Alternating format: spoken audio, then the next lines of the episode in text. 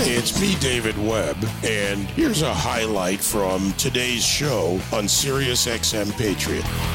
Joined now by Representative Rob Wittman from Virginia's 1st District. Uh, the representative and others urging Speaker Pelosi and Secretary of Homeland Security uh, Mayorkas to take immediate action at the southern border. Uh, Representative Wittman, thanks for joining me this morning. Uh, a caller in the last segment, and many bring up the question of what the Republicans are doing to fight the Democrats, urging a letter to Pelosi none of that seems to stop them from doing exactly what they want. And the policies and the changes being made, opening the border, not completing a piece of fence that would literally close off an entire area, for example, or releasing illegal aliens from the facilities without full COVID testing. So, what are the Republicans doing? Well, David, we continue to, uh, through our committee processes, to bring up these issues before the Democrats to to um, do everything we can to make them address these issues. Uh, listen, I think the most effective thing that we can do, and, and, and all of us as a group talked about it yesterday, is to highlight what's happening at the border. And the more people know about this, the more uh, enraged they become and demand that this issue be addressed. I think the more pressure we put on uh, the Biden administration, the more pressure we put on Nancy Pelosi and Chuck Schumer to make sure that they address this issue, uh, to make sure that the emphasis comes from the American people. I can tell you, people calling the offices of members of Congress, people demanding action from the administration, is the way this is going to be addressed. And what we have to do is to continue to highlight the humanitarian crisis that's occurring, uh, the actual chaos that's occurring at, at the border, uh, what the effect is on this country. And, and as folks stand up and go, no, we're not going to take this anymore, we demand action, that's when I think the Democrats will actually act. So our effort has to be, as Republicans, is to highlight uh, the, the incredible. Uh, crisis that's been created by the Biden administration. Make no mistake about it. This is fully uh, put in place by the Biden administration. In fact, it goes back to the campaign when, when at the time, candidate Biden said, "Hey, we're we're going to open up the borders." In fact, he said, "There's no reason why we can't take in two million people annually into the United States." I mean, it's it's ludicrous. We knew this was coming. They created this crisis, and for them to turn around and blame it on the Trump administration, who actually put the Remain in Mexico policy in place, had agreements with the Northern Triangle countries, and built processing centers to actually humanely be able to to process individuals wanting to come to this country illegally was the way it was supposed to be done. The Biden administration purposely uh, dismantled all of that. And I think that we need to continue to point that out on a daily basis the humanitarian crisis, what the cartels are doing to exploit people, what's happening with drugs coming across the border, what's happening with taking border patrol agents away from the border to away from the job that's critical to homeland security. I think people ought to be standing up and going, "No, we're not going to take this anymore." We Rep- Representative Wittman, I hear everything that you describe and it could be a cleverly crafted and very realistic work of nonfiction because this is what we're really dealing with. But with all due respect, and you gave an excellent example of it, instead of just talking about it, President Trump worked with AMLO, the, the president in Mexico, to mm-hmm. put the Remain in Mexico policy in place. That was an action, not a letter to a speaker, not a letter to members of Congress uh, specific actions, as in putting up fence in areas to channel to other areas where there could be addic- interdiction and detainment. That was a part of it. Those were actions. Writing Speaker Pelosi, urging Speaker Pelosi, talking about it constantly. The American people are aware of this because they're living the problem in just about every community in America in some way or some fashion talking's not going to help. Highlighting, even making documentaries, is not going to help. Actions, the Democrats engage in lawfare against anything they don't like. They sue the administration. Can you give me one example of where the Republicans in Congress have filed a suit against the Biden administration on immigration? Well, David, I, there I, there are a number of ongoing efforts to do just that, as well as legislation. Now, we listen. We, we know the reality. Legislation is not going to get through the Democrats right. in the right. House. Let's right. be realistic about it. I understand what you're saying. I believe in the process, but the process has to have an effect. Right. Lawsuits bring the judicial system into it. Stays. Texas filed a lawsuit against mm-hmm. Biden. The attorney general there did his job. On other issues, attorney generals across the country are working together, mm-hmm. governors working together. Uh, even in states like Kentucky, where there's a Democrat governor, a Republican AG, filed suit on the Keystone Pipeline issue along with 20 other AGs. Mm-hmm. The House has the ability to do this the Democrats are not going to stop, as evidenced by their actions.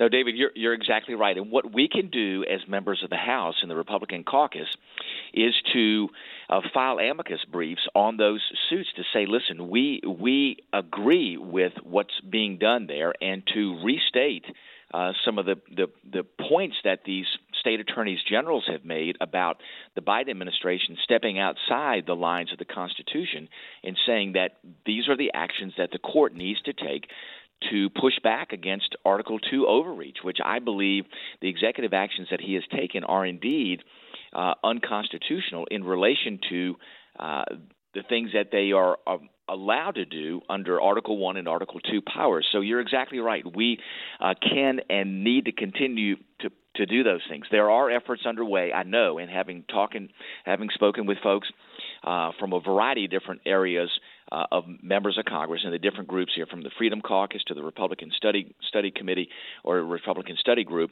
the things that are underway. So believe me, there there are efforts that are that are um, going to be undertaken to make sure that we are standing up in every way against this overreach by the administration. And, does and does sure that, that consi- does that include a, a at least a conversation at this point? Look, I'll be fair and say if you don't want to you know show your cards, I understand that, but unless action is taken, and again, legal action, you, you are right. If there's an overreach or a violation of the Constitution, the Congress, our representatives do have the ability to file suit, not just join with amicus briefs. So while Leader McCarthy goes to the border and they have this discussion is the leadership considering legal action against the administration not just joining amic not just joining with an amicus brief look an amicus brief provides support if you actually go to a trial phase of a lawsuit it means basically nothing else than that in the judicial structure no matter what the type of case is. So, amicus brief is like a letter to the speaker. Is the leadership the Republican leadership going to go to the point of legal action against the Biden administration on violations of Article 1 and Article 2? Well, David, I know that we are having those conversations, and, and as you know, the element there is to make sure that if you do that, that you file it in a way to where the court doesn't say no, Congress doesn't have standing. And you know, sometimes in the past when we've done that, they said, "Oh no, you can't do that. You don't have standing." Now, on those situations where they made those decisions, I adamantly disagree. I do think that Congress has standing since there are Article 1 and Article 2 considerations here about what the executive branch is doing, especially through these executive orders. So, in answer to your question, yes. Uh, the discussions are taking place to look at what are the legal remedies that we can do as members of Congress in filing direct suits as well as supporting the suits that are out there by states that take issue with Article 1 and Article 2 powers. Uh, just from that point of view, any any congressional representative, and this has been done before, mm-hmm. who has a district, you have to show standing, you have to demonstrate harm in order to be have standing in court. If you represent a district, any one of your fellow Republicans that has been harmed in a direct manner, even in one instance, you will now have the possibility of standing in a court unless you get into an activist court. And the Democrats do this. It's an effective strategy to use lawfare against Republicans on multiple fronts, on multiple issues. So, understandably, we know the issues. We look, America's aware of this. It's one thing we have is a an information rich society. So we know the problems, we know the instances, we know what's there. And this is why the frustration of many like myself who say, we, we hear the talk, we see the weeks go by, and we never see something filed. Mm-hmm.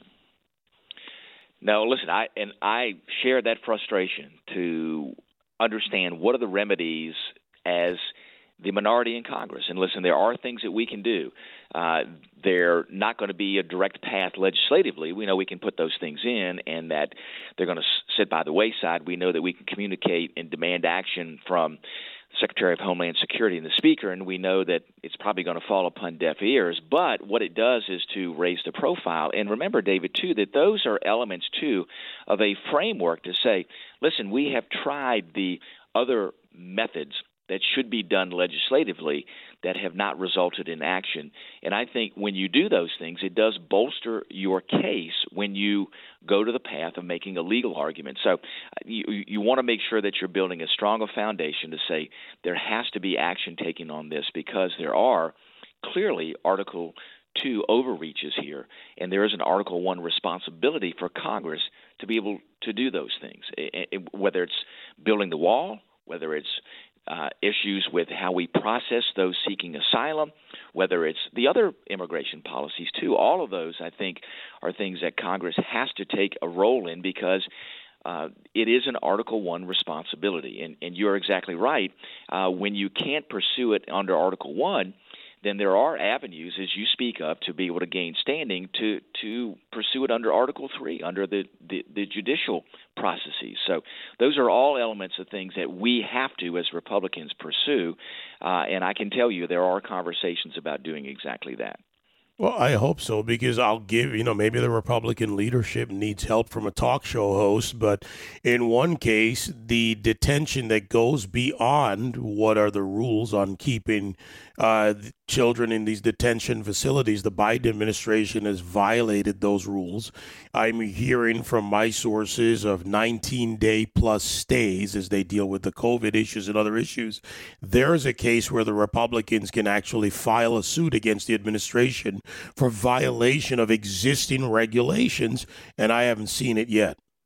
Well, exactly. No, you're you're right. Those those are clear violations, and when things happened uh, uh, previous to this, they were quick to point those those elements out uh, of of where problems happened in the past. We need to do the same here and make sure that we bring. Uh, that not just to light to the public, but also, as you said, uh, pursue all the other remedies that we have, uh, and that includes Article Three remedies through the court system. Well, let's let's see it. You know, uh, let, let's see it because we are 50 plus days. And in the case of the immigration orders, I think we're at about 47, 48 days by my calculation since President Biden began making those changes. Those violations are now clear and evident. And it doesn't take that long to file suit. Well, listen, I, I agree, David, and, and you, you can be rest assured that I will be emphasizing that with our leadership to make sure that we are looking at every remedy. And as you said, a very effective remedy is uh, Article 3 through the court systems. All right. Let's see what they do because we'll be calling you again. Absolutely. You're a good man, but I'll be calling you again still. Please I do. guess that's Please why do. I will. we will be standing by. All right. Representative Rob Wittman from Virginia's 1st District. Uh, you know, we, have got a few others out there. We'll be engaging them. I'll, I'll put it that way over the next week. A number of other congressmen who think like the congressman and want to get some things done, but leadership has to step up. This is this is the problem with the leadership. They've got to be willing to fight as their members demand. I told you yesterday, I've had a number of off air conversations with frustrated members of the party typically junior members who have gone in there because you've sent them there to do the job and they see the job not not even attempted to be done. 866-95 patriot 957-2874 all right we've got two minutes to the top. Uh, let's get joe in north carolina. Joe give it to me real quick. What do you got? Uh, yeah i was just thinking that the only the only tools and the only weapons we have in this in this fight is our local and state governments. So I, I think the only there's the the federal government, it, we have no standing there. It, it, they're just going to either sign a, sign something. The president will either sign something or they'll try to shove it through. No, we actually have both, like Joe. We we actually have both, which is why I gave one specific example to uh, Rob Wittman and that is the detention beyond the period allowed under current regulations. The GOP leadership could have filed suit right away on that. Kevin McCarthy could have filed it. I, uh, by the way, I'm not going to put the onus on Representative Wittman on this one because he's not in the position to do this. The leadership has to listen to their members. So I, am going to be fair to him as well. But you're right. We can go local, but if we have combined actions on the local and federal level where you can have standing, then we can at least eh, think of it in, in military terms of pincer movement. I don't care whatever somebody wants to call it, clever term or otherwise. Okay, good. At least there's right. something that, that there's so hopeful. You know, I mean, it's just. Well, we keep pushing them. Like hopeful, when they don't Keep, have the, the when they know they don't have the the votes, they just push through reconciliation or some other crap. You know, they figure right. some other plot. Plot's a good word for it, and unfortunately, the plot's do a bad tragedy for us. Joe, thanks for the call, buddy. But you're right. Local, take it to the state. Uh, next hour, a return to the airwaves for Dr. Ben Carson and an exclusive interview about his new conservative think tank, American Cornerstone Institute, at AmericanCornerstone.org.